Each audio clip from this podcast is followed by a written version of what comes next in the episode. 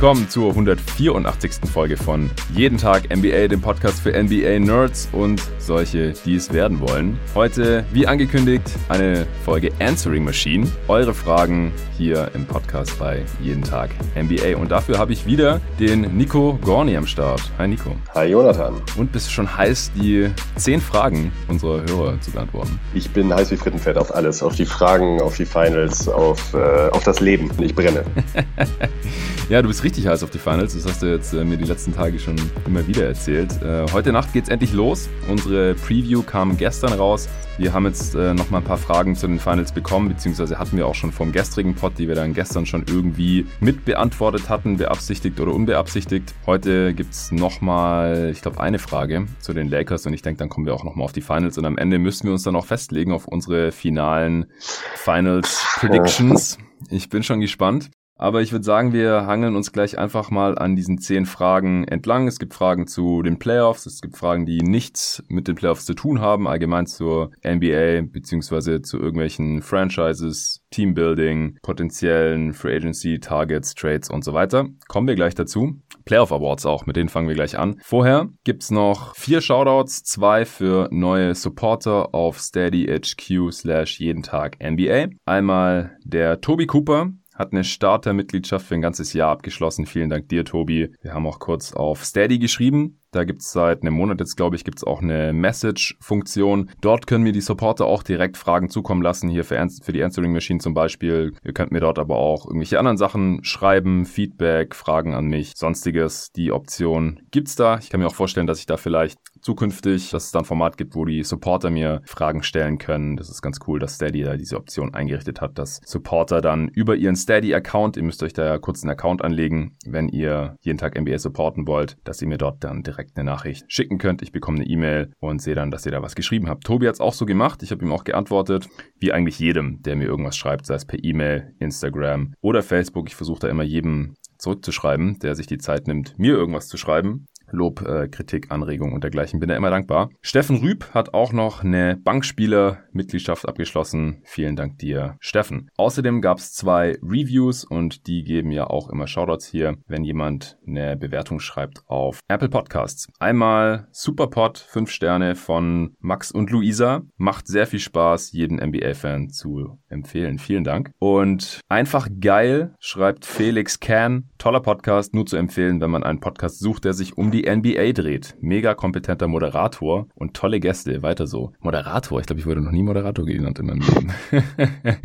Neuer Berufszweig. Ja, ich würde mich als Podcast-Host bezeichnen von Jeden Tag NBA. Aber äh, vielen Dank für die beiden Bewertungen. Da freue ich mich auch immer drüber. Das hilft dann auch Leuten, die nach so einem Podcast suchen, die leichter zu finden oder eben einzuschätzen, ist das ein guter Podcast, lohnt sich den runterzuladen, anzuhören und so weiter. Vielen Dank dafür.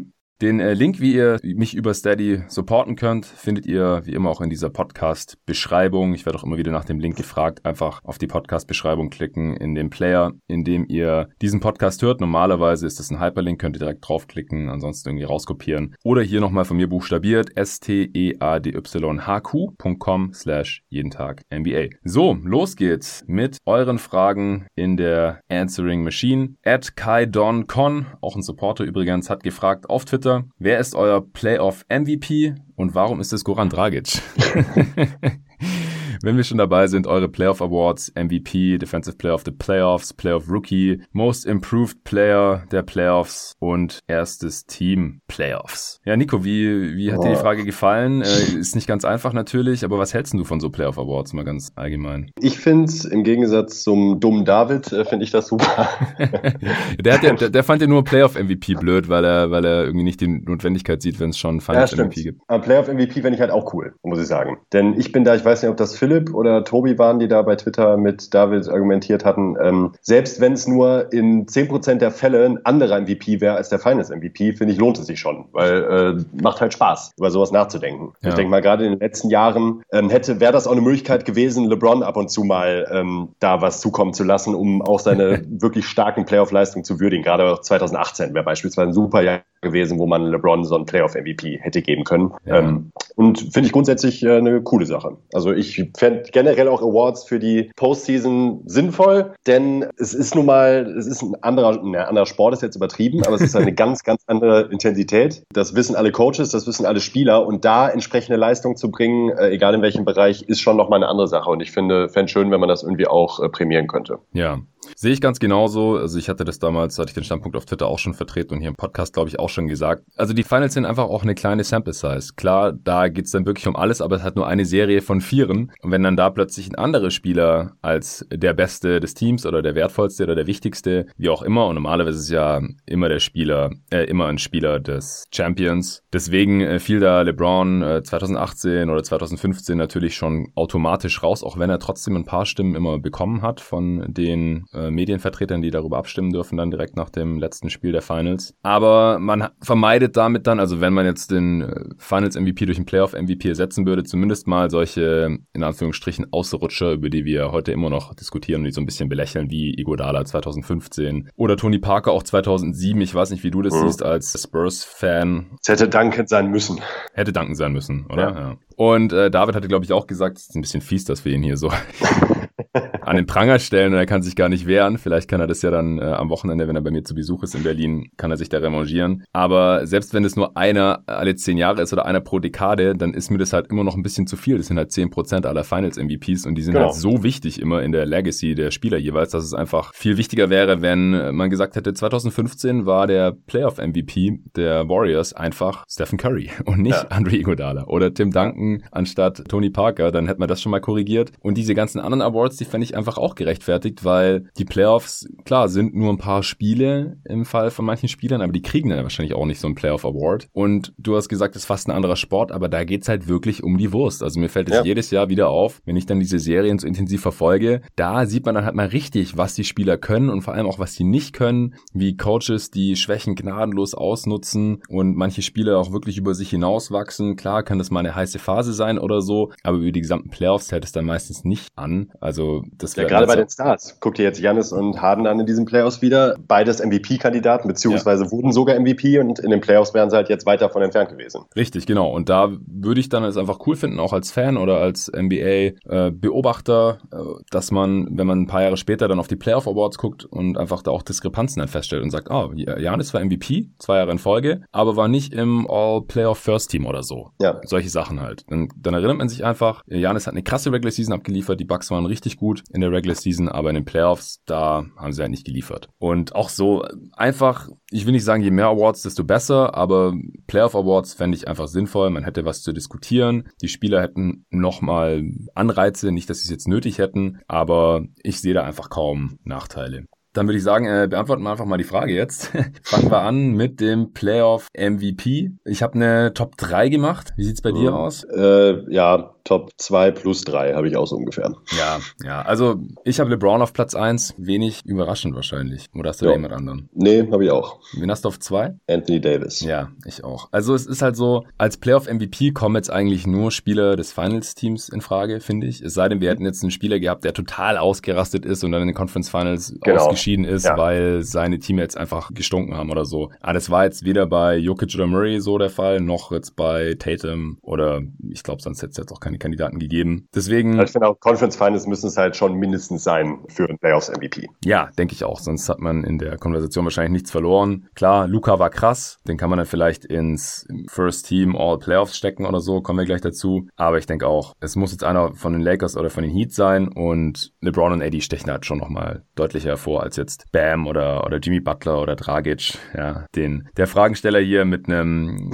Zungenrausstreck-Smiley schon vorgeschlagen hatte. Klar, Dragic ist ist krass ist der Topscorer der Heat gerade. Aber die Heat, es ist nicht umsonst immer die Rede davon, dass es einfach ein Team-Effort ist bei denen und LeBron und AD stechen da individuell schon nochmal hervor. Wenn es einer von den Heat sein müsste, dann hätte ich da jetzt Bam, den habe ich auf Platz drei. Ja. Einfach auch wegen auch. des defensiven Impacts. War jetzt in den Conference Finals wiederum, glaube ich, der Topscorer. Ist ein Playmaker noch aus dem, aus dem High Post mit seinen ganzen Handoffs und so. Hat ja auch teilweise dann offensiv übernommen. Gerade im Closeout-Spiel, dann im vierten Viertel ist er immer wieder in die Zone gegangen und hat da äh, ohne Rücksicht auf Verluste gefinisht. Ja. Defensive Player of the Playoffs. Wen hast du da? Habe ich Bam. Ja, ich denke auch, es sollte Bam sein oder Anthony Davis. Ja, ja. Anthony Davis war ja auch schon im Rennen um den Defensive Player of the Year in der Regular Season, ist glaube ich Zweiter geworden, oder? Ja, ist Zweiter geworden. Ich fand Bam in den Playoffs halt noch beständiger. Also mhm. äh, Davis auch, wäre auch, könnte man hier wahrscheinlich auch nehmen, aber ich fand Bam in der Summe halt eben, äh, war halt defensiv unfassbar konstant. Dazu schaden dann eben auch solche Highlight-Plays nicht, wie so ein spielentscheidender Block gegen Tatum. äh, in, in, einem Spiel ist halt auch nicht verkehrt. Ähm,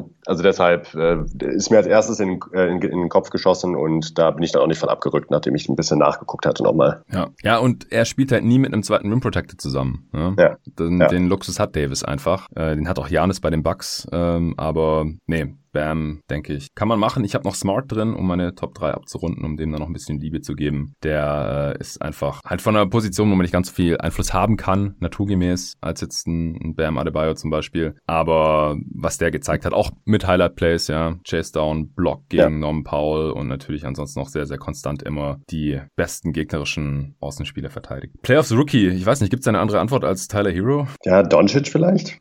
Doncic, ach so, ah, so hast du es interpretiert. Ich meinte jetzt wirklich, ich dachte, er meinte Rookies in den Playoffs, nicht so, Spieler, die zum ersten Mal in den Playoffs sind. Ach so, ah. okay. Ja, so, so habe ich es so hab interpretiert. Das, das müsste man nochmal noch mal nachfragen. Ja. ja. Aber jetzt gehen wir mal davon aus, Rookies in den Playoffs. Ja, dann muss es sich Hero sein, natürlich. Ja. Shoutout Grant Williams, äh, Michael Shoutout Porter Grant Jr. Williams, Michael ja. Porter Jr. ist, glaube ich, auch noch Rookie äh, technisch gesehen, weil es seine erste Saison ist, in der er gespielt hat, oder? Ähm, ja, klar, doch. Ja. ja. Wurde zwar nicht 2019 gedraftet, sondern schon 2018, aber ist auch ein Rookie. Ja. Und natürlich noch äh, Horton Tucker.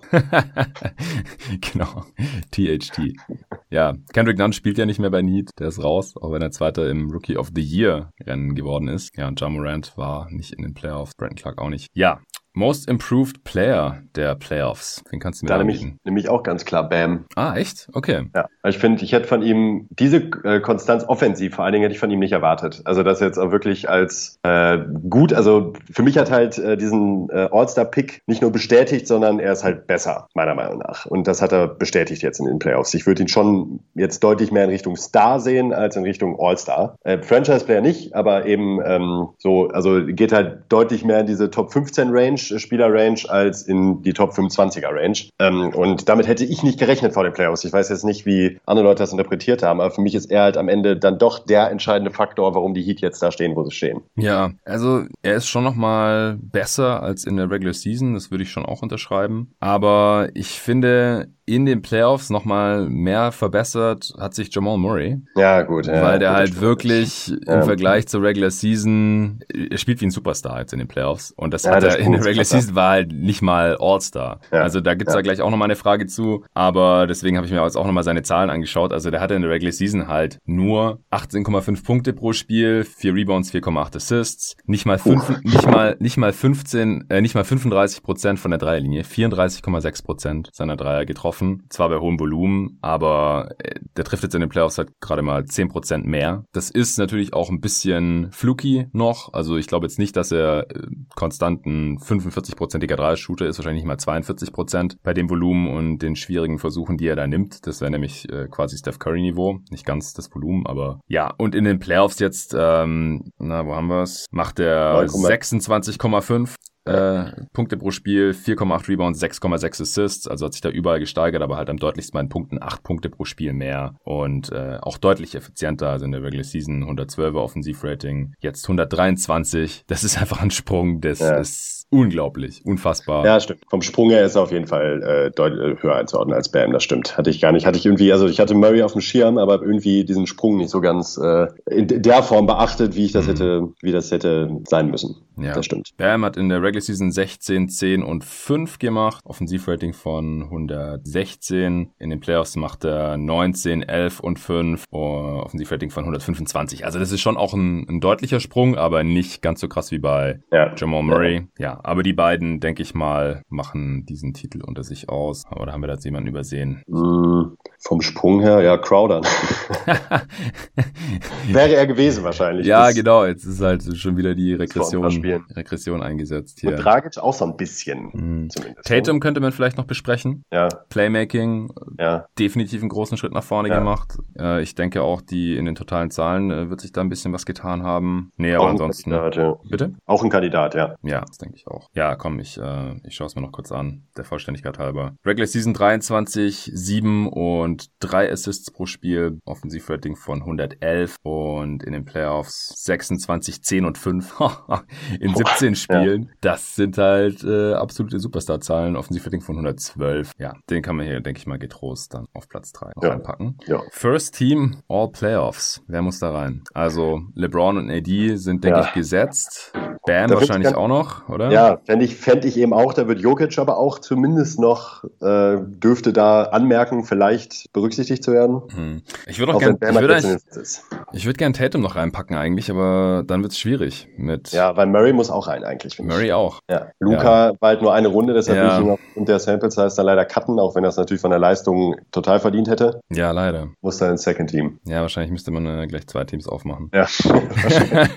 also First Team, Bam, AD, LeBron, Murray und wen packen wir noch rein als Guard? Ja, das wahrscheinlich, wahrscheinlich Butler. Lowry? Ja, der, das wäre für mich auch eher so ein Second Team Kandidat. Ja, ja, stimmt. Ja, ja dann ja, Butler, äh, mit Butler fühle ich mich auch nicht wohl. Ja, dann Butler und Lowry schon mal ein Second Team, genauso wie Jokic. Tatum natürlich. Tatum über AD können wir nicht machen, oder? Nee, nee. Ja, dann pack Luca ins First Team, komm. ja. Ist schwierig, müsste man tatsächlich jetzt noch mal ein bisschen länger drüber nachdenken ja, ich. Mensch, wir hatten ja gar nicht genug Zeit, seit die Frage kam vor zwei Tagen. nee. nee, aber das mit dem zweiten Team, das, ähm, das war jetzt wirklich spontan. Ja. Okay, ich denke, wir müssen zur nächsten Frage kommen. Ich äh, sitze nämlich im, im Coworking Space und habe die Podcasting-Booth nur für insgesamt eine Stunde gebucht. Das war vielleicht ein bisschen ambitioniert. Benny MG fragt, auch ein Supporter. Angenommen, die Playoffs hätten regulär und nicht in der Bubble stattgefunden. Welche Serie wäre eventuell anders verlaufen?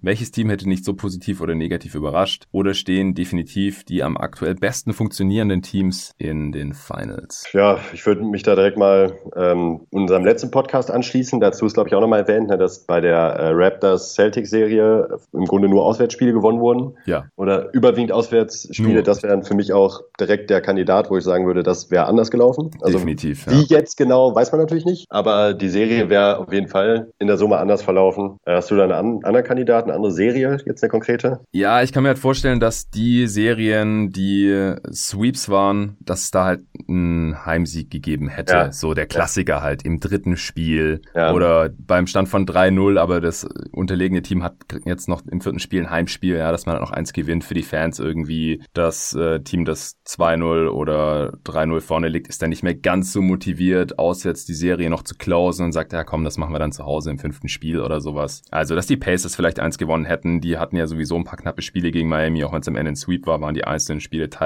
knapper. Mhm. Könnten wir vorstellen, dass Portland vielleicht noch eins geholt hätte zu Hause? Die haben ja das erste Spiel gewonnen, das war ja quasi auswärts, dass sie dann vielleicht in Spiel 3 oder 4 Spiel noch eins, äh, Spiel 3 oder Spiel 4 noch eins geholt hätten gegen LA, auch wenn die dann in den letzten Spielen schon ziemlich auf dem Zahnfleisch gingen. Aber die waren teilweise auch noch knapp. Vielleicht hätten sie da mit einer frenetischen Portland-Crowd im Rücken noch was reißen können. Hm, Philly hätte vielleicht eins zu Hause gewonnen. Brooklyn hätte vielleicht eins gewonnen. Die hatten auch ein paar ähm, Aufholjagden gegen die Raptors, was mit einem Heimpublikum im Rücken dann irgendwie noch zu einem Sieg hätte reichen können. Und Milwaukee. Milwaukee wäre ja. höchstwahrscheinlich nicht 3-0 hinten gelegen, wenn ja. die ersten beiden Spiele Heimspiele sind Exakt. Ja, das sind auch die Serien, die ich mir jetzt aufgeschrieben hatte. Ich glaube auch, dass die Clippers vielleicht mit einer Crowd im Rücken äh, nicht mehrmals diese ähm, Führungen, diese hohen Führungen abgegeben hätten. Also, könnte ich mir auch vorstellen, ja, könnte ich mir auch vorstellen. Umgekehrt bei den Heat wiederum. Bei den Heat könnte ich mir vorstellen, dass die ein paar mehr Probleme gehabt hätten in den Playoffs mit Crowd von, von beiden Seiten aus. Auch gerade in so einer Celtics-Serie jetzt. Ja, ich glaube, dass die auch von diesem Trainingshallen-Setting durchaus profitieren. Ja, ja. Vor allem, die hatten ja jetzt in keiner Serie Heimvorteil. So Platz 5. Ja, ja. Die, die hätten auswärts rangemusst gegen Indiana. Natürlich gegen Milwaukee, auch gegen Boston und jetzt in LA schon wieder. Und das spielt jetzt einfach nicht die geringste Rolle in, ja. der Bubble. Bubble, dass die immer auswärts ran müssen. Ja, Boston, Toronto hast du ja auch schon gesagt, das verläuft völlig anders, weil einfach nicht siebenmal in Folge das Auswärtsteam gewinnt normalerweise. Das gab es noch nie, denke ich. Ja, aber nichtsdestotrotz zweifle ich jetzt nicht daran, dass jetzt immer die sportlich besseren Teams weitergekommen nee. sind. Also ich feiere das halt eigentlich auch. Wie gesagt, es ist einfach nur Basketball. Es ist die ganzen äußeren Faktoren, die noch Einfluss auf Sieger eines Spiels oder eine Serie haben können, die fallen alle weg und es kommt wirklich das besser Basketball spielende Team weiter. Das finde ich richtig geil. Ja, und ich meine, die Lakers waren das beste Team im Westen, äh, gehörten zu den zwei, drei Top-Contendern. In dem Jahr stehen sie in den Finals, absolut okay. Äh, bei den Heat war es ein Überraschungsteam, aber die haben halt so konstant ihre sportliche Leistung bestätigt in diesen Playoffs, dass sie jetzt am Ende halt auch verdient da stehen, wo sie stehen. Ähm, ich finde jetzt nicht, dass man jetzt im Nachhinein sagen würde, ohne Bubble wäre das alles komplett anders gelaufen und wir hätten jetzt Finals von Bucks Clippers. Also ich glaube halt wirklich, weil es, sie haben die Serie ja im Endeffekt in sieben Spielen und dadurch relativ knapp verloren, die Clippers. Ich glaube nicht, dass sie die Serie verloren haben. Nee, ja, nee, die wahrscheinlich nicht. Und das ja. ist die einzige, wo ich sage, denen hat das wehgetan, dass sie keine Heimspiele hatten. Und da, da hat es Denver wirklich gut getan, dass sie nicht auswärts ran mussten für ihre Aufholjagden. Und dann wären halt die Clippers in den Conference Finals gegen die Lakers gewesen. Dann wären die Clippers vielleicht auch motivierter gewesen. Auch wenn mhm. da jetzt im Zuge des, der Doc-Entlassung noch einiges ans, äh, ans Licht kommt, dass Spieler sich auch teilweise in der Bubble einfach nicht wohlgefühlt haben. Hat ähm, Jackie McMullen jetzt in einem äh, Podcast Bill Simmons erzählt, dass Paul George zum Beispiel zu den Spielern dazugehört, die, die es einfach mental nicht gut ging, psychisch nicht gut ging in der Bubble und das muss man halt auch irgendwie anerkennen. Ja. Klar. Psychische Gesundheit ist jetzt nicht irgendwie großartig anders zu betrachten als körperliche Gesundheit. Ja. Und wenn man dann halt aufgrund dessen nicht top performen kann, wie wenn man jetzt umgeknickt ist oder wenn es Knie schmerzt oder so, dann zählt das halt auch irgendwie mit rein. Deswegen ist schwierig zu sagen, ja, wenn, wenn die Clippers jetzt zu Hause in LA gespielt hätten, dann wären die Clippers vielleicht ganz anders aufgetreten. Ja, und dann hätte es auch nicht diese Probleme gegeben mit Quarantäne hier. Äh, Montrezl Harrell kann nicht mittrainieren und Lou Williams muss in Quarantäne, weil er Wings im Stripclub gegessen hat und solche Sachen. Also ich glaube, die Clippers haben massiv gelitten unter dieser Bubble-Situation aus all diesen Gründen. Wahrscheinlich schon, aber es ist halt auch dann am Ende doch viel konjunktiv, ne? Ja, natürlich, klar, klar. Ich kann mir vorstellen, dass Doc Rivers noch Coach wäre, wenn es ja, diese Bubble gegeben ja. hätte. Na gut, ich denke, das reicht für diese Frage. Ed Dirkules22 hat gefragt, der stellt auch immer fleißig Fragen. Vielen Dank dafür. Denkt ihr, Jamal Murray hatte einfach nur eine heiße Phase in den Playoffs oder denkt ihr, er kann nächste Saison auch in der Regular Season annähernd seine Form bestätigen? In Klammern Fun Fact zu den Nuggets. Sie hatten in diesen Playoffs eine negative Bilanz. Neun Siege, zehn Niederlagen. Ja, die Nuggets hatten sogar ein Netrating von minus 2,4. Und das als Team, das, das in den Conference geil, Finals ja. war, das ist Platz neun in diesen Playoffs. Also es gab acht Teams, die ein besseres Netrating hatten in den Playoffs. Äh, für die Hörer, die noch nicht so lange dabei sind. Äh, Netrating ist einfach nur ähm, Offensivrating minus Defensivrating, also macht man im Schnitt normiert mehr Punkte als der Gegner oder halt weniger und die Nuggets hatten halt auf 100 Ballbesitze gerechnet 2,4 Punkte weniger als ihre Gegner in diesen Playoffs. Tja. Und äh, wie gesagt, gab acht Teams, die, die da besser dastanden. Das ist äh, schon ein Fun Fact, ja, ein einziger Fun Fact. Das, äh, daran sieht man halt, dass sie oft knapp gewonnen haben. Ja, dann passiert sowas schnell und ein paar Mal höher verloren haben. Ja, dann kann negatives ja. Netrating passieren. Ja, Murray, äh, ich fange mal an vielleicht, dass du nicht immer zuerst beantworten musst. Ich denke, es ist nicht, nicht nur eine heiße Phase. Ich denke, seine ganzen crafty Finishes sind einfach Skills und real. Das ist gute Footwork, das ist ein guter Touch. Das ist auch ein Mindset, von dem ich mal ausgehe, dass er das einigermaßen in die nächste Regular Season rüber retten kann. Der Jumper, der bleibt halt unkonstant bei ihm, finde ich. Also sein Selbstverständnis oder sein Selbstbewusstsein scheint echt von Spiel zu Spiel oder Phase zu Phase ein bisschen zu schwanken. Das hat man auch in den Playoffs gesehen. Gegen die Jazz hat er teilweise oder auch dann in der Crunch-Time gegen die Clippers Würfe genommen, als wäre halt wirklich Steph Curry und dann halt auch getroffen. Und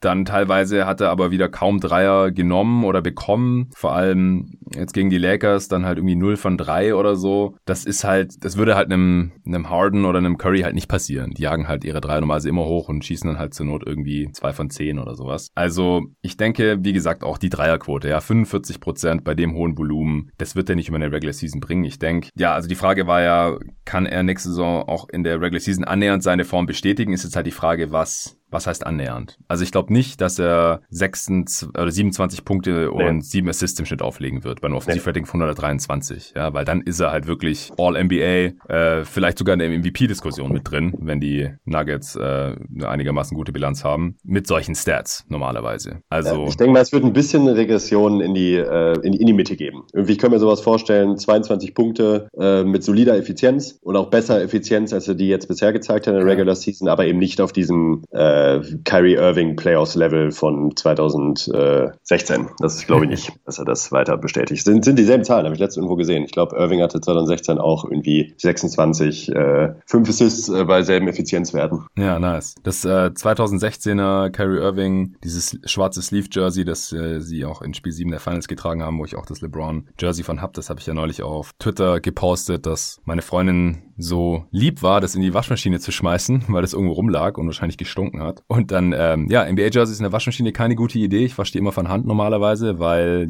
vor allem große Aufdrucke dann ja so zerknittern können. Und davon habe ich auch das Irving-Jersey mir sogar geholt. Ich bin echt kein Kyrie-Fan, aber die Playoffs damals, die waren Jersey an die Wand würdig. Natürlich auch durch ja. den Titel dann noch gekrönt. Äh, ja, genug dieses Exkurses. Witzigerweise habe ich mir auch 22 Punkte pro Spiel aufgeschrieben für Jamal Murray. Und ich glaube halt auch, dass er mal endlich über 35 Prozent seiner Dreier treffen treffen wird. Also wie gesagt, letzte Regular Season ja. war da drunter. Und das ist halt für jemand, der eigentlich einen sauberen Schuss hat, schon komisch. Und er war auch immer über weite Strecken einfach nicht überdurchschnittlich effizient. Ähm, wie gesagt, am Ende der letzten Regular Season, und da sind ja diese paar Bubble Games, Seeding Games dann schon noch mit drin. 112, das ist ungefähr Durchschnitt. Ich kann mir schon vorstellen, dass er da vielleicht auf 115 oder sowas kommt, aber die 123 im Offensivrating, das ist halt zusammen mit dem Volumen schon absolutes Superstar-Niveau. Dreierquote, vielleicht im hohen 30er-Bereich, über 40 Prozent wäre wäre wär schon ein Riesensprung für ihn. Wäre jetzt nicht nie da gewesen, aber dann über 82 Spiele oder wie lange auch immer die nächste Regular Season sein wird, vielleicht sind es auch ein paar Spiele weniger, wenn die so spät anfangen, dann über 40 Prozent, das wäre schon heftig. Ähm, aber wenn er 22, 4 und 6 bei einer guten Effizienz auflegt, dann ist er ja sein, seine Max Extension 160 Millionen, die er letzten Sommer vorzeitig bekommen hat, die jetzt dann reinkickt in der nächsten Regular Season, dann ist er die ja auch wert. Also das ist dann schon, ja. schon in Ordnung. Das, daran ja. habe ich halt vor einem Jahr noch stark gezweifelt gezweifelt, aber er hat jetzt halt sich in der letzten Regular Season wenigstens ein bisschen weiterentwickelt und jetzt in den Playoffs halt schon eine Entwicklung angedeutet, die diese vorzeitige Verlängerung dann im Nachhinein schon rechtfertigt. Schon wichtig auch für die Nuggets, weil wenn er jetzt ein Sub-All-Star mit mäßiger Effizienz gewesen wäre, neben Jokic, dann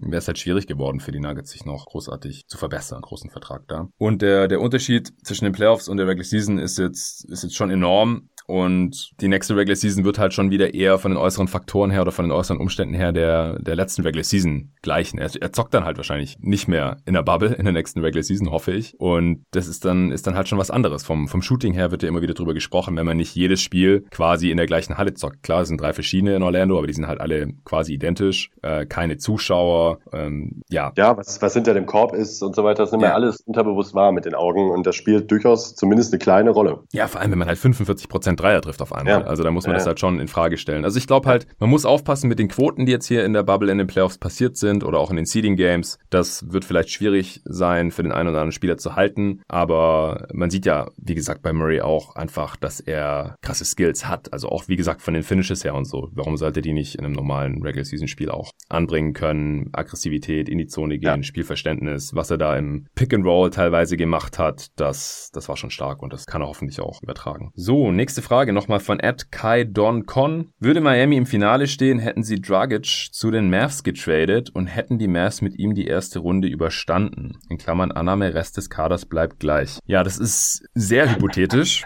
Du, du magst die Frage auch nicht so, hast du mir vorher gesagt, deswegen beantworte ich die jetzt erstmal. Also, wenn man sich nur den Deal und den direkt daraus resultierenden auch Whiteside-Deal anschaut, also das war ja so Rückblick in den Sommer 2019, Offseason, die Heat und Mavs hatten da irgendwie ein Missverständnis. Die Mavs dachten, sie bekommen Olinik und Derrick Jones Jr. und die Heat wollten ihn aber eigentlich tragisch schicken. Die wollten den dumpen, damit sie eben diesen Sign Trade für Jimmy Butler machen können, mussten die Platz unter dem Salary Cap schaffen. Im Endeffekt haben sie dann Whiteside nach Portland geschickt für Maurice Harkless und den haben sie dann wiederum zu den Clippers dumpen können. Und dann mussten sie Dragic nicht mehr wegtraden. Die Mavs wollten den nicht, warum auch immer.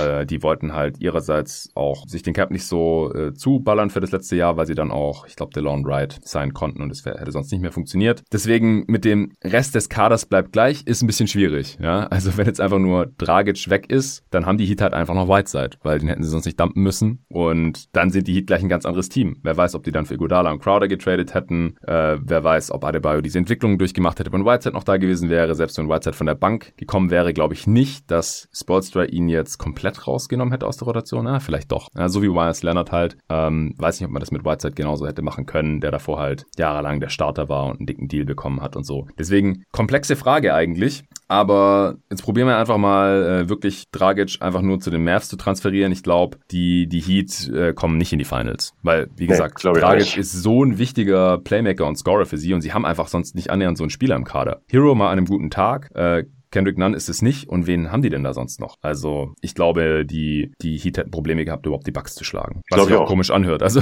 die Heat wären gegen die Bucks rausgeflogen.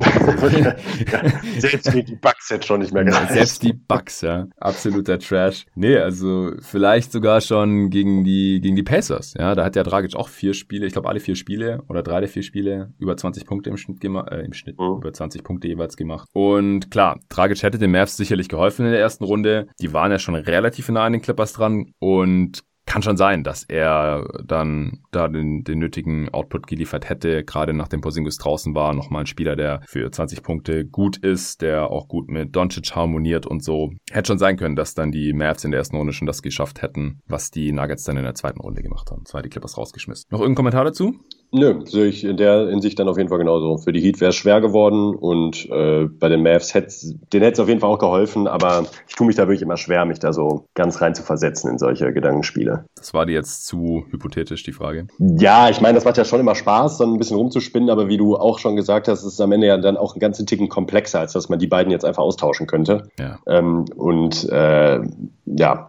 Okay, kommen wir zur nächsten Frage. Wieder von Ed Dirkulis22. Frage, die nichts mit den Playoffs zu tun hat. Auf welchem Rang würdet ihr die Mavs einordnen zwischen Small Market Team und Big Market Team? Im Mittelfeld eher oben, in Klammern beispielsweise Lakers oder eher unten beispielsweise Memphis. Schieß los, Nico. Äh, ich finde es erstmal eigentlich eine grundsätzlichere Diskussion, die man da jetzt eigentlich aufmachen müsste. Und ja, zwar, könnte ähm, man einen ganzen Pot dazu aufnehmen ja, und der User hat mir danach auch noch eine, eine Message Message bei Twitter geschrieben, äh, dass er mal ein Ranking der Markets auch ganz cool fände in einem extra Pod in der Offseason ja. Oder so. Habe ich gesagt, das macht dann in Richtung Free Agency wahrscheinlich mehr ja. Sinn. Aber jetzt einfach mal nur die Mavs einzuordnen, das kriegen wir, glaube ich, hin, oder? Das, das, kriegt man hin. Ich meine nur grundsätzlich im Sinne von, wie viel bedeutet überhaupt noch ein großer Markt und wie, hm. wie viel wichtiger ist eigentlich Ownership und äh, aufgrund von Social Media und dem ganzen Kram ist es wirklich noch so wichtig, dass du jetzt bei dir in der Stadt so viel mehr Medien hast als in einer kleinen Stadt. Ähm, das wäre, das meine ich halt im Sinne von, da kann man hm. einiges diskutieren, meiner Meinung nach. Ja. Trotzdem würde ich jetzt, wenn wir uns mal auf die Mavs beschränken, ähm, eher in Richtung, tendieren eher in Richtung Lakers, aufgrund der Stadt aber nur teilweise, sondern vor allen Dingen halt auch wegen Cuban und äh, Konsorten meiner Meinung nach. Also deutlich mehr in Richtung LA, New York als in Richtung Memphis und Milwaukee. Ja, auf jeden Fall. Also die Frage ist auch überhaupt, was ist ein Markt? Ja, du hast jetzt genau. gerade Medienvertreter genannt und sowas. Ähm, aber Markt ist ja rein wirtschaftlich betrachtet im Prinzip erstmal die Kaufkraft oder die, die Anzahl der, der, der potenziellen Zuschauer, die natürlich, wenn sie das Team verfolgen, normalerweise halt auch Geld dafür ausgeben. Also im Prinzip ist es, wie viel Geld kann die Franchise verdienen? Was ist der potenzielle Markt für dieses Team? Und da sind die Mavs halt ganz klar ein Big Market. Also Dallas Fort Worth ist einer der größten Märkte in den USA von den Menschen, die da leben, von der Anzahl der Haushalte. Da gibt's Listen, da kann man das nachschauen. Also relativ klar noch unter New York City und LA. Das sind die mit Abstand größten Märkte in den Vereinigten Staaten. Also gibt auch einen Grund, wieso diese beiden Märkte halt zwei NBA-Teams haben schon alleine. Und New York halt x andere Franchises noch, LA auch noch genug, aber in New York gibt's ja, glaube ich, für fast jede größere Sportart zwei Teams mindestens. Und das geht halt auch, weil diese Städte einfach riesig sind, beziehungsweise halt auch die ja. Met Metropolregionen. Und normalerweise, wenn man halt irgendwo in einem Vorort von LA oder New York aufwächst, dann ist man trotzdem noch Knicks-Fan oder Lakers-Fan oder vielleicht auch Clippers oder Nets-Fan. Also das sind die zwei allergrößten. Und dann im, im nächsten Glied kommen dann aber halt auch schon die Mavs zusammen mit äh, Chicago, der Bay Area, also mit Oakland, San Francisco, wo die Warriors sind, mit Philly, Washington DC, Houston, Boston und Atlanta. Mhm. Die sind alle relativ ähnlich groß. Und jetzt mal, weil er ja auch den Vergleich mit Memphis hier aufgeworfen hat, Memphis ist von der Marktgröße her ein Fünftel von Dallas. Dallas ist fünfmal so groß wie Memphis, ja, nur mal so zum Vergleich. Memphis und New Orleans sind die zwei kleinsten Märkte, die sind ein Fünftel von Dallas. Also gar kein Vergleich. Also da ist man sehr, sehr, sehr viel näher an den Lakers dran, auch auch wenn der Markt in LA äh, nochmal sehr viel größer ist als in Dallas. Fast, fast doppelt so groß, glaube ich. Aber ja, LA ist nur doppelt so groß wie Dallas und Dallas ist fünfmal so groß wie Memphis. LA im Umkehrschluss zehnmal so groß wie Memphis. Ja, nur dass man da mal so eine, eine Vorstellung hat von den Größenunterschieden. Das heißt, potenziell relativ viel Geld drin für Mark Cuban, weil es einfach genug Leute gibt, die äh, nach Dallas kommen könnten, um sich ein Spiel anzuschauen, um Jerseys zu kaufen, äh, um natürlich einzuschalten, um die Mavs zu schauen. Dann sind die Werbedeals in den lokalen äh, TV-Sendern für die lokalen TV-Sender natürlich sehr viel lukrativer und so weiter. Und das macht natürlich dann wiederum viel aus für die Einnahmen des Teams, die dann wiederum mehr sich eher leisten können, in die Luxury-Tags reinzugehen, über den Salary Cap hinauszugehen, solche Sachen. Darauf zieht die Frage wahrscheinlich letztendlich ab. Ich hoffe, das ist ausreichend als Antwort jetzt erstmal. Nathan Juhl hat gefragt äh, oder gesagt, kleines Gedankenspiel. Wenn man von hinter der Dreilinie danken will, wie viele Punkte würde das bringen? Du hast ihm auf Twitter schon geantwortet. also Dank von hinter der Dreilinie. Wie viele Punkte, Nico? 17. Korrekt, ja, richtig. Ja, also ich weiß es auch nicht, da muss man einfach nicht diskutieren. Das ist äh, eindeutig für mich. Ja, also mal im Ernst, wenn man hinter der Dreilinie abspringt und den Ball in den Korb befördert, bevor man wieder landet, egal wo, egal ob man hinter der Dreilinie landet oder vor der Dreilinie oder in der Zone oder direkt unterm Korb, weil man gedankt hat, äh, weil man ähm, ein 2,25 Meter großer Janis Antetokounmpo ist oder sowas. Das sind immer drei Punkte. Immer, immer, ja. immer. Egal, wie man abschließt. Also man kann auch wirklich eine Floater machen von hinter der Dreilinie. Gibt's, gab's ja sogar schon. So Buzzer-Beater-Dinger. So, keine Ahnung, Dwayne Wade hat zum Beispiel mal so einen gemacht. Stimmt. Da ist der ja. Full Speed gekommen. Da hat der Amari Stoudemire geblockt gehabt. Am anderen Ende, das weiß ich noch ganz genau, das Spiel habe ich auch live gesehen. Dwayne Wade, Chase Down Block gegen Amari Stoudemire beim, beim Dunk, nimmt den Ball, also einfach ihm entrissen sozusagen und sprintet vor und, ähm, und haut so ein, so ein Dreier aus vollem Lauf rein. Und wenn mich gerade nicht alles täuscht, ist er da auch innerhalb der Dreierlinie gelandet. Das ist völlig Wurst. Also gibt trotzdem drei Punkte. Und wenn er bis zum Korb durchgeflogen wäre, weil er Michael Jordan auf Steroiden ist oder so und, und gedankt hätte, dann wäre es auch ein Dreier. Tracy McGrady hatte da auch so ein Ding, als er seine 13 Punkte da in 33 Sekunden gegen die Spurs gemacht hat. Da war auch der Game Winner, war auch so ein reinfallender in irgendwo zwischen Freiwurflinie und Dreilinie ist er da reingefallen, hat er den vierten Dreier in Folge getroffen, glaube ich. Ja, ja, das kann sein. Ich kann mich nur noch an seinen Gesichtsausdruck erinnern. Boah, ja. Nach dem letzten Dreier. Ja. Und an die dummen Gesichter des Spurs. Ah. De Devin Brown. ja, Devin Brown. Dem hat er mehrmals einen Ball geklaut. So, Nächste Frage von Julian auf Twitter. Hallo Jonathan, um wen sollten die Lakers nach der um wen sollten sich die Lakers nach der Saison bemühen? Victor Oladipo oder Jeremy Grant? Was kannst du dazu sagen, Nico? Auch wenn, ja, er, mich, also auch wenn er mich angesprochen hat. Er wusste ja nicht, dass du auch dabei bist. Lieber Julian, ich beantworte jetzt deine Frage und zwar ähm, würde ich sagen jetzt mal unabhängig von der ganzen Cap-Situation der Lakers, äh, die das Ganze ziemlich schwierig gestalten dürfte, ähm, würde ich äh, aus Sicht der Lakers, wenn es jetzt nur um den reinen Spielerfit geht, würde ich auf jeden Fall Oladipo Oladipo nehmen. Auch wenn er seine Leistung jetzt ja aufgrund der Verletzungen noch nicht so wirklich wieder zeigen konnte, seine All-NBA-würdige Leistung sogar. Ja. Ähm, aber vom Fit her finde ich, finde ich das für das Team deutlich sinnvoller, denn das Team braucht eigentlich gute Guards, beziehungsweise auch Guard-Verteidiger.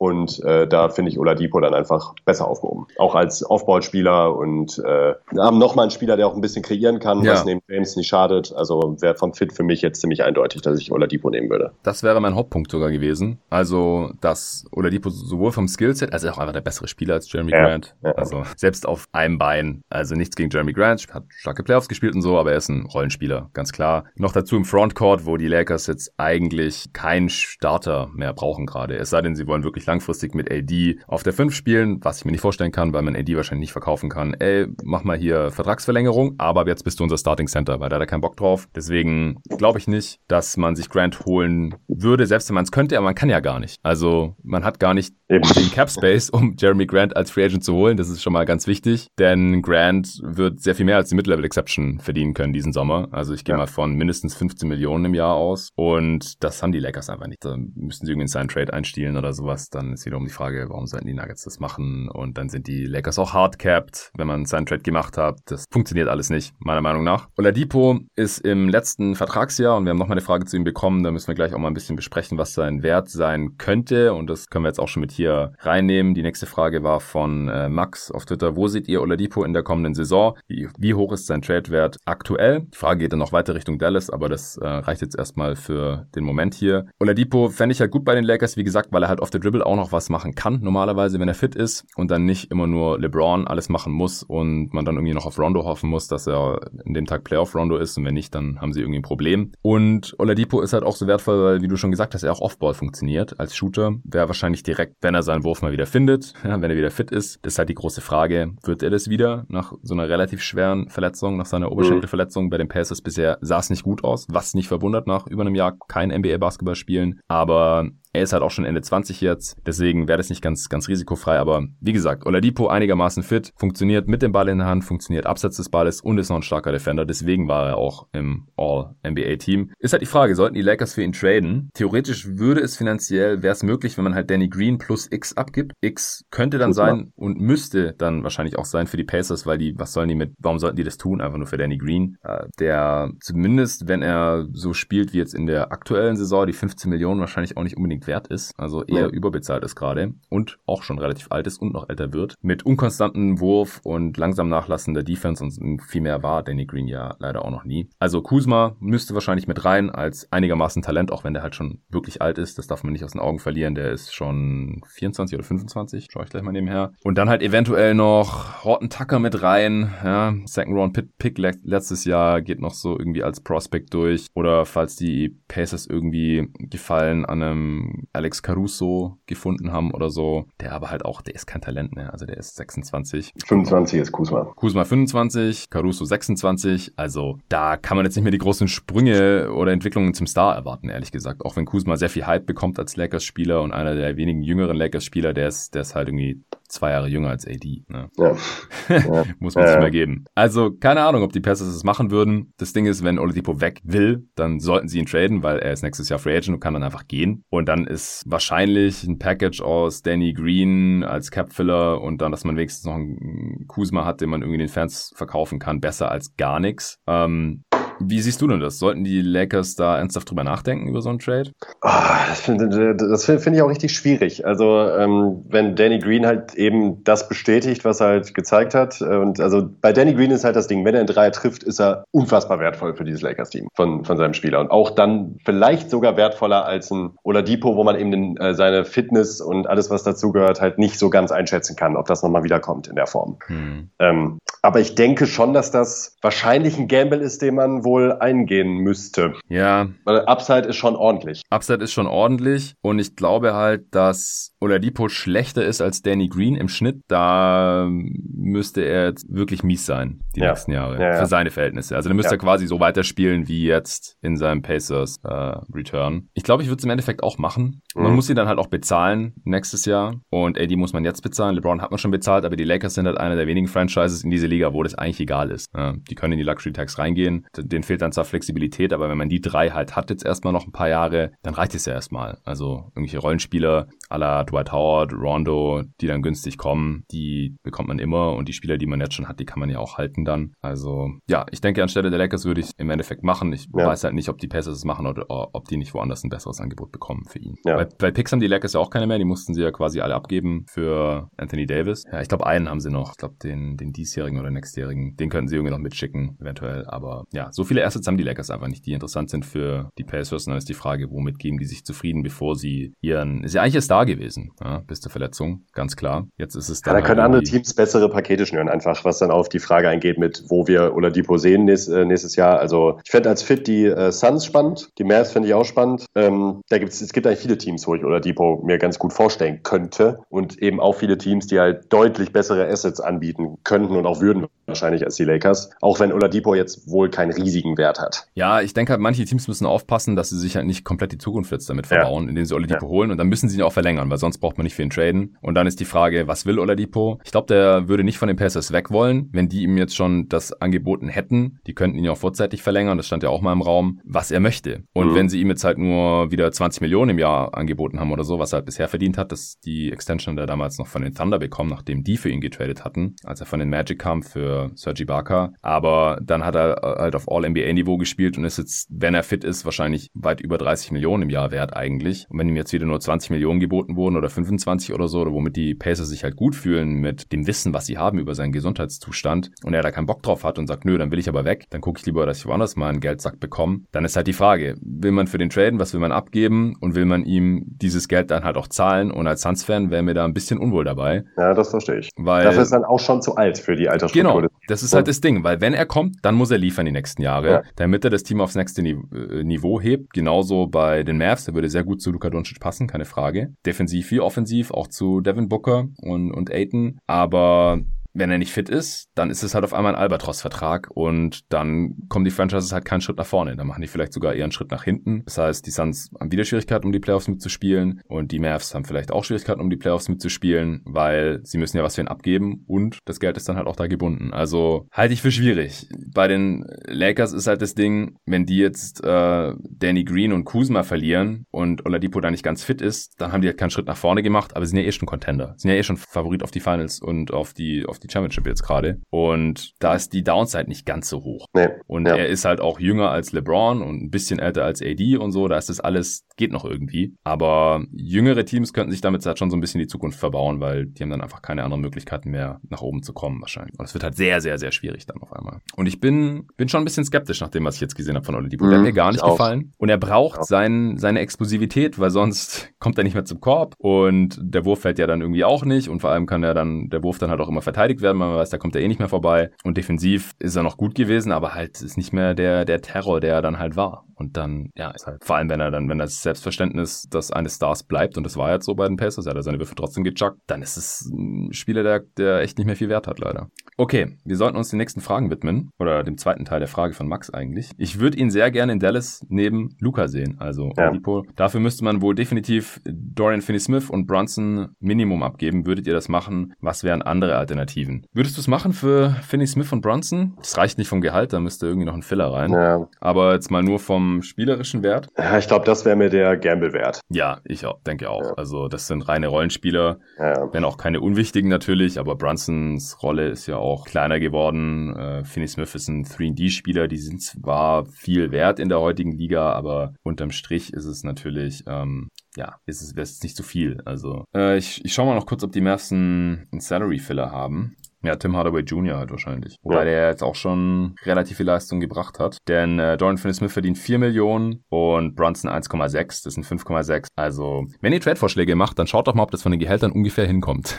Weil sonst äh, ist es relativ sinnfrei. Mit Dwight Powell würde es noch gehen, denke ich. Der verdient 11 Millionen nächste Saison. Dann sind wir bei 16,6. Ja, oder halt Tim Hardaway Jr. Ja, klar, also wenn Oladipo fit ist, dann auf jeden Fall kann man da Tim Hardaway Jr. mitschicken. Wenn nicht, dann muss man man halt auch die Punkte mal von Tim Hardaway Jr. erstmal wieder ersetzt bekommen. Und dann ist die Frage, ob Oladipo auch besser ist als Tim Hardaway Jr., so hart das jetzt gerade klingt. Und dann tut der Abgang von einem DFS natürlich schon weh von Finney Smith. Ja. Also hängt alles von seiner Gesundheit ab und Teams traden ja auch nicht für Spieler, ohne die Gesundheitsakte zu checken, ohne einen Medizincheck zu machen, bevor der Trade dann wirklich endgültig bestätigt wird und so. Das heißt, die würden dann sehr viel mehr wissen, als wir jetzt hier. Klar, wenn Oladipo fit ist, machen. Wenn nicht, dann nicht. Nathan Juhl hat noch eine Frage geschickt und zwar per E-Mail, die war ein bisschen länger. Er schreibt, ich bin selbst selbst ein großer Blazers-Dame-Fan, mache mir aber etwas Sorgen um die Zukunft, da es offensichtlich ist, dass man mit diesem Konstrukt keine Championship gewinnen kann. Bin mir aber nicht ganz sicher, was man genau verändern muss. Meiner Meinung nach sollte man CJ traden, da er und Dame eigentlich dieselben Spielertypen sind, in Klammern Shooting, Playmaking und keine Defense. Es stand ja mal ein Trade um CJ und Ben Simmons im Raum, wäre ein guter Fit für beide Teams meiner Meinung nach. Simmons gibt den Blazers Defense und eine weitere Option auf der 4, sodass man auf Power Forward und Center Nokic Whiteside, Collins und Simmons hätte. Den 76ers würde CJ Shooting und Pick-and-Roll Ballhandling geben, was sie sehr brauchen. Außerdem glaube ich, dass man einige Rollenspieler ziehen lassen sollte, um den Kader ausgeglichener und den Kader ausgeglichener gestalten sollte. In Klammern Verhältnis von Offense zu Defense. Wie siehst du das? Hoffe, das ist nicht zu viel. Ja, es war hart an der Grenze, um es noch vorzulesen, denke ich.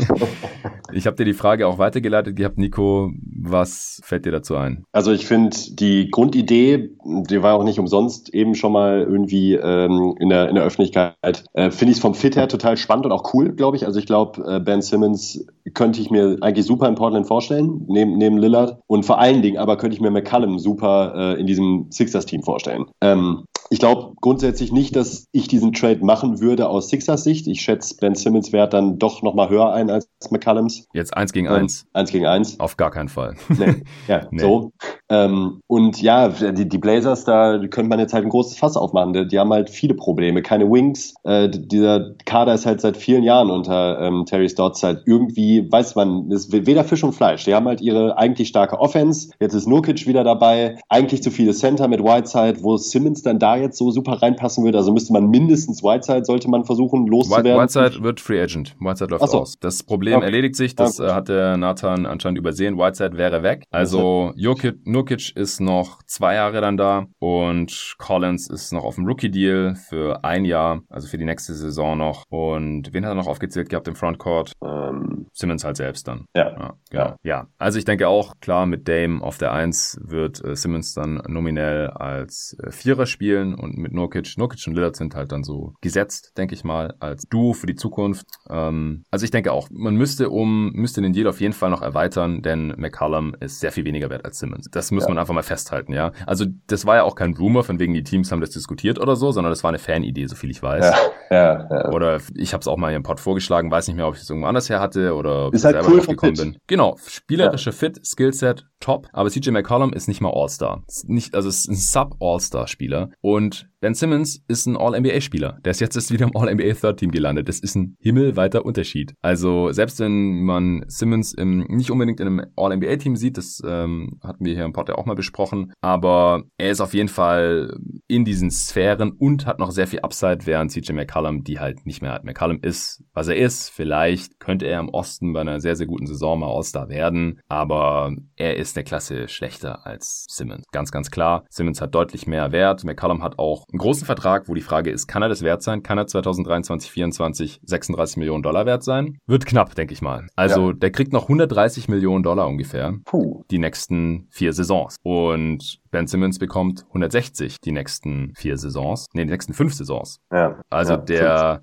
der verdient im Schnitt die nächsten Jahre ungefähr so viel wie McCollum, ist aber halt deutlich jünger und hat noch sehr viel mehr Chancen, dieses Geld auch wert zu sein dann. Also da müsste Portland noch einiges drauflegen, denke ich. Also an jungen Spielern und Picks. Also ich denke, Anthony Simons müsste auf jeden Fall raus. Das wäre dann auch ein Spieler, der defensiv nicht gut ist. Dann äh, hätte man das auch noch gleich mit erledigt. Leider denke ich auch, müsste musste Gary Trent Jr. mit, der einer der wenigen guten Defender ist im Kader der Blazers. Nasir Little, weiß nicht, wie viel Wert er hat, aber wahrscheinlich wollen die Sixers den dann auch noch haben. Wenyan Gabriel, keine Ahnung. Also gibt uns alles. Vielleicht sogar Zach, Zach Collins. Ja. Ich weiß auch nicht, ob man den noch unbedingt brauchen würde, weil vielleicht als Backup, Backup für beide äh, Big Man Positionen dann wäre er ganz gut, aber vielleicht auch überqualifiziert hinter Nurkic und Simmons. Also da müsste auf jeden Fall noch einiges mitgeschickt werden. Nach da kann man es ja fast eher mit äh, mit Horford gegen McCallum probieren. Ja, ja, das wäre das wäre vielleicht auch eine Idee. Hm. Ist halt die Frage, ne? Horford neben Nurkic pff,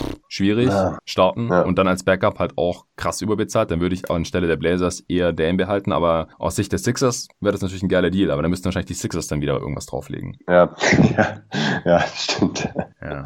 Also mal allgemein noch zu Nathans E-Mail. Ich würde auch einfach sagen, es kann nicht jedes Team Contender sein. Also er sagt ja, er macht sich Sorgen um die Zukunft, weil es so aussieht, als könnte man mit dem Konstrukt nicht Contender werden. Aber es, es kann auch nicht jedes Team Contender sein. Es können nicht alle 30 Teams Contender sein. Ist natürlich schade, weil man mit einem Spieler wie Damon Lillard als erster, als erste Scoring-Option, als, als Main Creator schon Contender sein könnte. So gut ist der Typ schon. Ja. ja. Aber die Blazers haben sich da einfach in eine finanzielle Situation auch buxiert. Also vor allem auch 2016, wo sich dann einfach die nächsten vier Jahre den Cap zugeballert haben. Die Spieler konnten sie mittlerweile teilweise traden und ähm, teilweise sind die Verträge jetzt dann auch wieder ausgelaufen. Aber sie mussten dann halt auch irgendwie für Whiteside traden ja, oder wollten für Whiteside traden. Klar hatten sie auch Verletzungspech. Nurkic war damals verletzt. Nurkic ist auch nicht überbezahlt. Aber McCollum ist halt schon tendenziell überbezahlt. Lillard hat seinen Supermax-Deal bekommen. Das ist auch okay. Der kommt 2023, 2024 51 Millionen.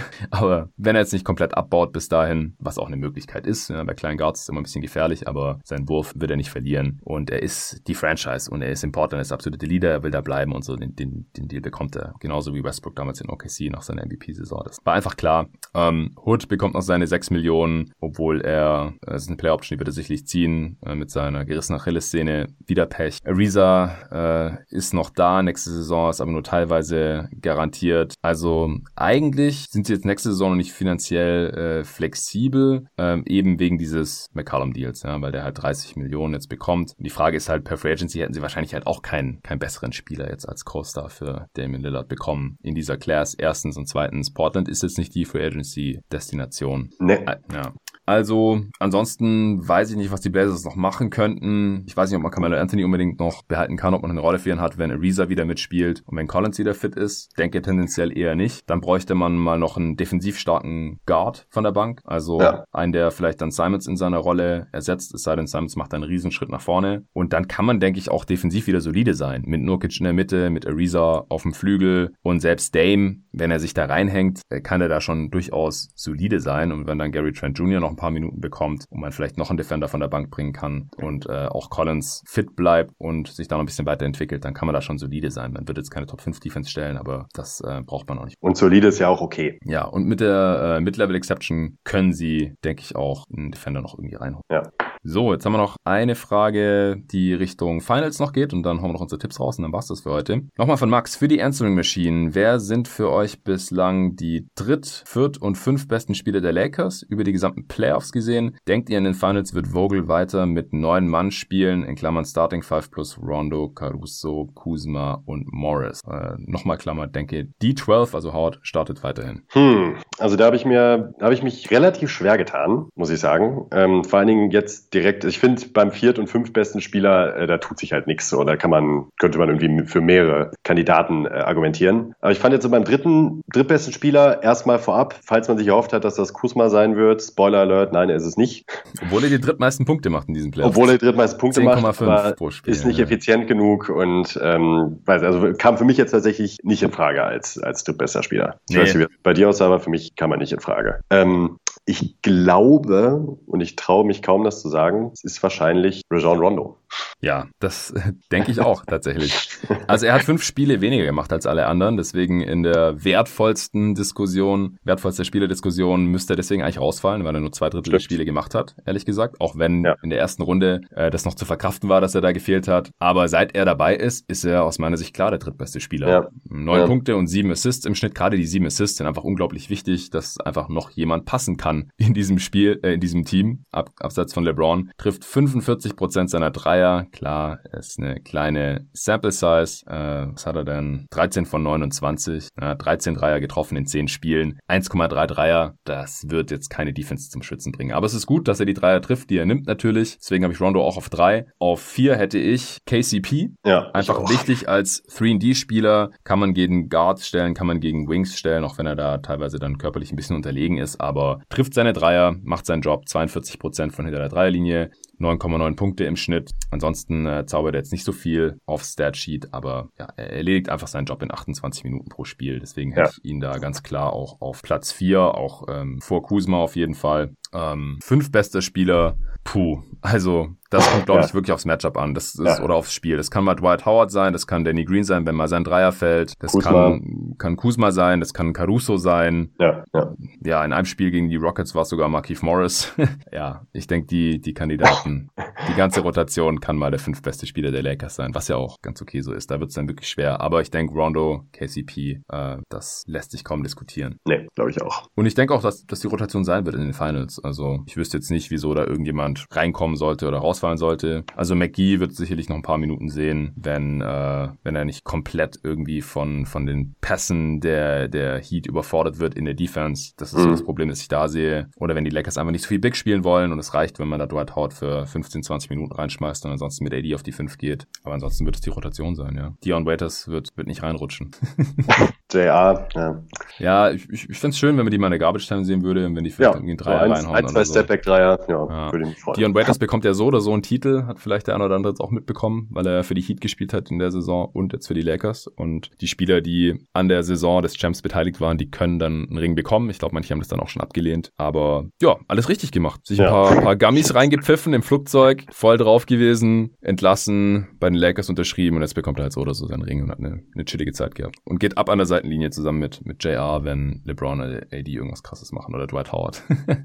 was für ein Team, was für eine Saison äh, und was für Finals. Wir, wir freuen uns drauf. Was ist jetzt yes. dein finaler Tipp? Gestern hast du noch Lakers in sechs gesagt. Bleibst du dabei? Ja, ich bleib dabei, aber ich habe mich äh, zu diesem Tipp diesmal andersrum bewegt als gestern noch, wo ich äh, mich von 4-1 dahin bewegt habe. Ähm, jetzt komme ich auch eher aus deiner, äh, aus deiner Richtung und könnte auch eher, je länger ich drüber nachdenke, jetzt auch noch ein paar Analysen gehört und mir nochmal mehr intensiver Gedanken gemacht. Das wird eine knappe Serie, hoffe ich auch. Ich hoffe auf eine richtig schöne, besten Fall lange Final-Serie. Ja. Bleib aber eben bei Lakers in 6. Ja, also hoffen tue ich das definitiv auch. Also du bleibst bei Lakers in 6. Ja. Aber mit äh, Tendenz eher länger als kürzer jetzt. Ja. Wie, wie kam es jetzt zu dem Sinneswandel, auch wenn du beim selben Tipp bleibst? Aber ja, ich meinte, ich habe mich noch mal mehr, ich will die Heat einfach nicht unterschätzen und äh, ich glaube, dass so viele Einzelmatchups und auch Kleinigkeiten entscheiden werden, dass es halt je nach Tagesform halt auch gut in die andere Richtung gehen kann für einzelne Spiele und habe mir deshalb dann gedacht, also ich sehe halt die Lakers halt nicht deutlich im Vorteil. Ich sehe sie im Vorteil, aber nicht deutlich und äh, hm. deshalb bin ich bildet das ein 4-2 eigentlich ganz gut ab. Ja, also ich gehe jetzt auch auf Lakers in 7 tatsächlich.